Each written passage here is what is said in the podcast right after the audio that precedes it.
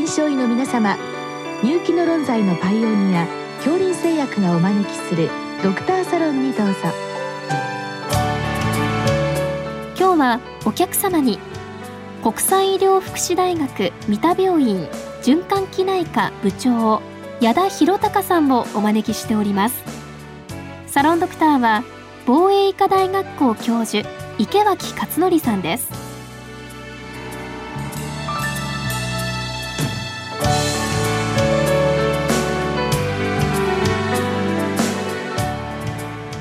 矢田先生こんばんは。よろしくお願いします。最近はあの辛抱サイド AF に関して質問をいただきますけれども今日はその高齢の方で、まあ、簡単に言うとどこまで治療したらいいんだろうかというまあある意味素朴な疑問でも私自身も、まあ、こういう場合には、まあ、先生を含めた、えー、専門家に、まあ、コンサルテーションするこういう場合には、まあ、あまりそういうところはしないで、まあ、基本工業校という線引きっていうのは、うん、まあなんとなく曖昧な感じで今までやってきましたので、はい、まあ、今日いい機会ですのでぜひ先生にそのあたりをすっきりさせていただきたいと思います。よろしくお願いします。よろしくお願いいたします。で質問の前にですね今日は高齢者超高齢者という言葉がありましてこれは先生定義ですけれども2017年に日本老年医学会が高齢者これ以前は65歳だったのが、えー、75歳以上で超高齢者が90歳以上ですから今日の質問の高齢者というのが、基本75歳以上ということでお聞きします。で、まあ、そういうあの高齢者でどこまでレートとリズムを治療したらいいのか。これも専門家の立場からですね先生の考え方をまずお聞きしたいんですけどもどうでしょう？はい承知いたしました、えー、まずですね75歳以上ということはですね、まあ、皆様方よく使われてると思いますが、まあ、チャズスコアですね。チャズスコアで、まあ、年齢のところで必ず1点になりますので基本的にはまずこのレートコントロールリズムコントロールの前に工業科学はかなりの大半の方が必要になるというところは一番大事なところかと思いますので、まあ、その工業科学に関しましては今はおそらくワルファリンよりもドワークを使われる方が脳出血等の出血性合併症が少ないですので、まあ、先生方も腎機能が悪い方じゃなければ日頃から使っていらっしゃると思います。でその公共公約を使った上でじゃあレートコントロールに行くのかリズムコントロールに行くのか、まあ、そこのところは非常にですね個々の症例ごとで、まあ、なかなか判断難しいところがあると思うんですが、まあ、今ガイドラインでもやはり言われてますのは、まあ、症状があるかですね心房細動によって動悸がドキドキして辛い、まあ、息切れがする、えーまあ、そういうような症状がある方ですね、そういう方に関しましてはやはり症状を取ってあげるためにリズムコントロールに行くことが多いかと思います。うん、先生それでリズムコントロールは考え方は以前は先生あの、まあ、薬物による除細動でしたけれども、はい、今リズムコントロールというともうほぼアブレーションというふうに考えてよろしいんですか、まあ、もちろん個々の症例ごとによりますし、うん、あのアブレーションもですね、まあ、少ないながらも合併症はゼロではありませんので、うん、まあ、ご高齢の方やはりそういう侵襲的なことはしたくないって方いらっしゃいますんでそういう方はまずですねお薬をまずしっかり使っていただいて、でまずそれでお薬を使った後ですね大体まあナトリウムチャンネル遮断薬と言われるお薬を使われることが多いと思うんですが、うん、まあ、そのお薬が一剤でも効かなくなってきた、まあ、要は薬剤抵抗性ですね、うんうん、薬が一剤効かなくなると他の薬剤に変更してもほとんどの方がまあ再発してきますので、うん、そういう方はアブレーションの良い適用になってきますし、まあ、今の時代ですと、まあ、最初からもうあの薬でいくよりはアブレーションしたいという方に関してはよく説明した上でアブレーションすることも、えー、実際はあるんですけども、まあ、そこはもう患者様のご希望に合わせて、まあ、どちらを選択するかということは大体提案して決めていくことが多いかと思います。まあ確かに高齢者と一括りではなかなかその方の社会的なこう活動度、まあ、それこそ認知症が入ってるかどうかそれによってやはり先生方の判断もだいぶ変わってくるので。そうですね。おっしゃる通りで、アブレーションをするときに大事になってくるのは一つ認知症とあともう一つフレイルだと思うんですが、ああのフレイルの患者さんアブレーションしてもですねあまりメリットがないことが多いですので、まあ、年齢なかなか一区切りであの今本当に80代でもかなり元気な方あのゴルフ行かれたりとかすごいアクティビティ高い方もいらっしゃいますんで、年齢だけではなかなか切れないと思うんですけど、まあ、その場合フレイルとかその認知症があるかないかで、まあ、あのフレイルがなくてしっかりしてる方は80代でも実際のところアブレーションすることは多いです。まあ、ただ90歳以上の超高齢者になりますとさすがにそういう侵襲的な主義っていうのはもう極力しないことが多いですので、まあ、その場合はもう薬剤によるコントロールに行くかと思います。今先生あの患者さんの AF の時のこう症状があるかどうかっていうので、まあ、その後の治療をまあ考えるというふうなことをおっしゃいましたけれども、まあ、先生心房細動は確かにあの症状あるなしというのもあればあるいはそのパフかあるいはまあキャフ化。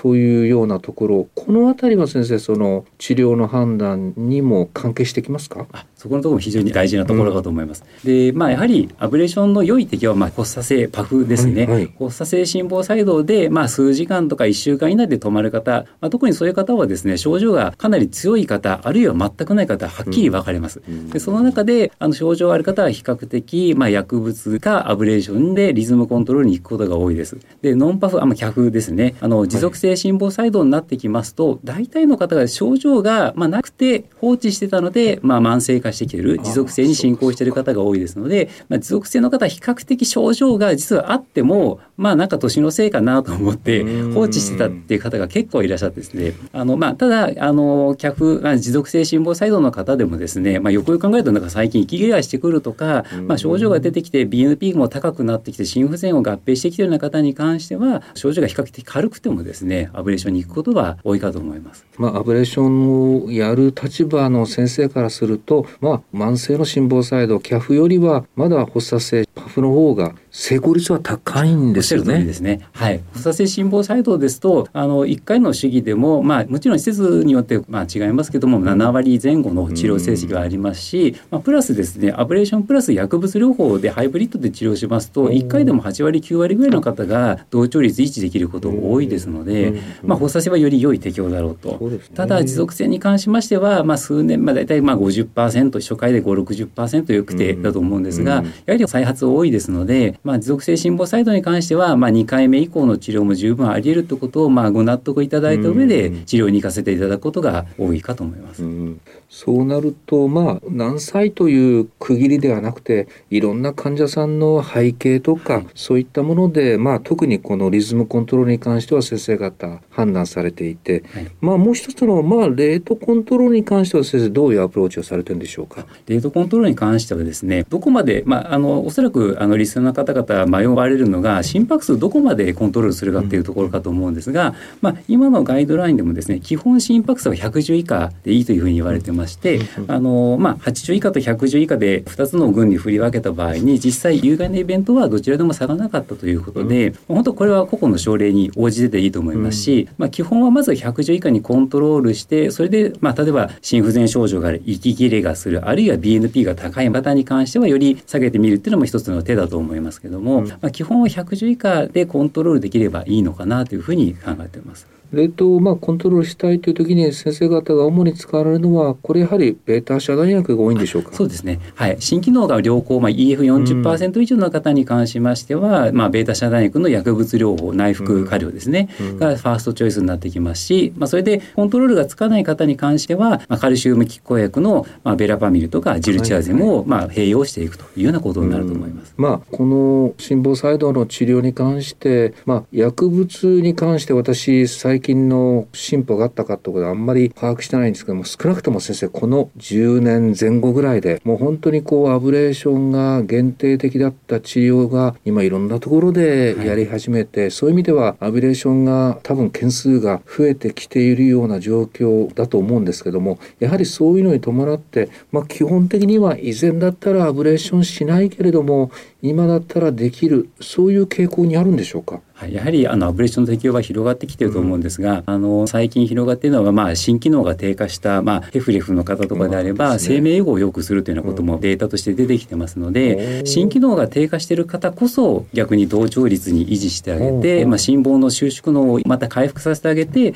あの心不全を良くするというようなこともありますし、まあ、それ以外も、まあ、いくつかその認知機能を良くするとやつとか、まあ、そういうようなことも言われたりもし、まあ、そこもちょっとあの過剰なところもあるかもしれないですけど、まあ、いろんなあのいい効果が言われてますので、まあいろいろ個々の症例によってやはりやるやらない迷う症例あると思うんですけども、うん、まあ、そういうのを迷った時には、まあ、あの会議の先生方であれば専門の先生に一度コンサルテーションするのは非常に大事なことかと思います。あと先生さっきもちょっと触れられたと思うんですけどもこれ確認ですけれども、まあ、あの心房細動のアブレーションというのはあんまり1回のアブレーションで徹底的にこう潰すというよりも、まあ、ある程度こうあんまり深入りしないで1回やって、まあ、再発するするようであれば、まあ、2回3回という長期戦っていうんでしょうか、はい。そういう戦略だと聞きましたけどもどうなんでしょう。まあ、基本はそれでよろしいかと思います。うん。まあ、あの特に発作性の方はですね最初からいろいろ拡大してやる必要はないと思いますので、まあ、どこの施設さんでも肺静脈隔離単独で行かれることが多いんじゃないかなと思います。うん。まあ、あと個人的には持続性の方は私も比較的拡大というか、まあ、あの肺静脈隔離プラスあの心房粗動を焼かせていただいたりとか砂防の口壁をボックスで隔離したりとかまあやることはあるんですがあの基本的にはもう特に発作性の方の場合はもう最初は肺静脈隔離だけさせていただいて、うんまあ、それで本当に効く方は十分効きますので、ええまあ、それでダメだった場合は肺静脈以外のところを2回目で治療していくっていうことがされている先生が多いかとまあ思います。おそらく最初に先生方そういう IC をされた上で納得していただいてまあ場合によっては何回か繰り返して、はいえーまああの同調率を目指すという考え方なんですね。そうですね。はい。最後に先生あの後半のところであの、まあ、ポリファルマシーですとか、薬のまあ多分そういった相互作用ですね、はい。まあ、この場合にはおそらく除細動できる、まあ、リズムコントロールの薬剤ということが中心かと思いますけれども何か注意した方がいいような組み合わせあるんでしょうか、えっと、まずポリファーマシーに関しましては世界のですねあのドアックのスタディとか見てもですね、大体90%以上の方が高血圧が少なくともあると、うん。うんで半数近くの方が脂質異常があって糖尿病があると。で心房細動がある時点でほとんどポリファーマシーに近いと思うんですね。そうですね。6剤とか以上飲んでる方が非常に多いと思うんですね。でそういう方に、まあ、アブレーションで薬剤を減らせる方は減らすっていうのも一つの考え方かとは思います。うんであとそのポリファーマシーの際に問題になる薬としましてはおそらく一つはレートコントロール薬心機能が悪い時に使うジギタリスはい。はい。ですね、これがですね高齢で特に腎機能悪い方がジギタリス中毒になりやすいというような特徴がありますので、まあ、使うとしても0.125あるいはその半分等で使って、まあ、腎機能と血中濃度というのは定期的にモニタリングしながらえー使う必要があるかと思います。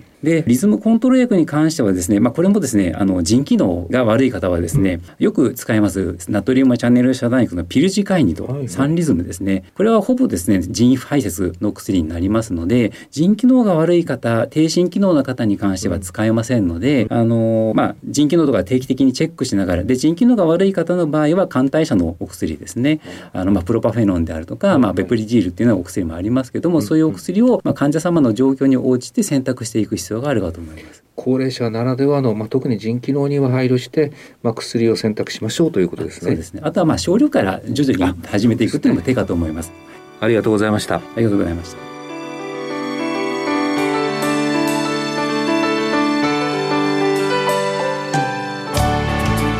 今日のお客様は国際医療福祉大学三田病院循環器内科部長矢田博隆さん。サロンドクターは防衛医科大学校教授池脇勝則さんでした。それではこれで恐林製薬がお招きしましたドクターサロンを終わります。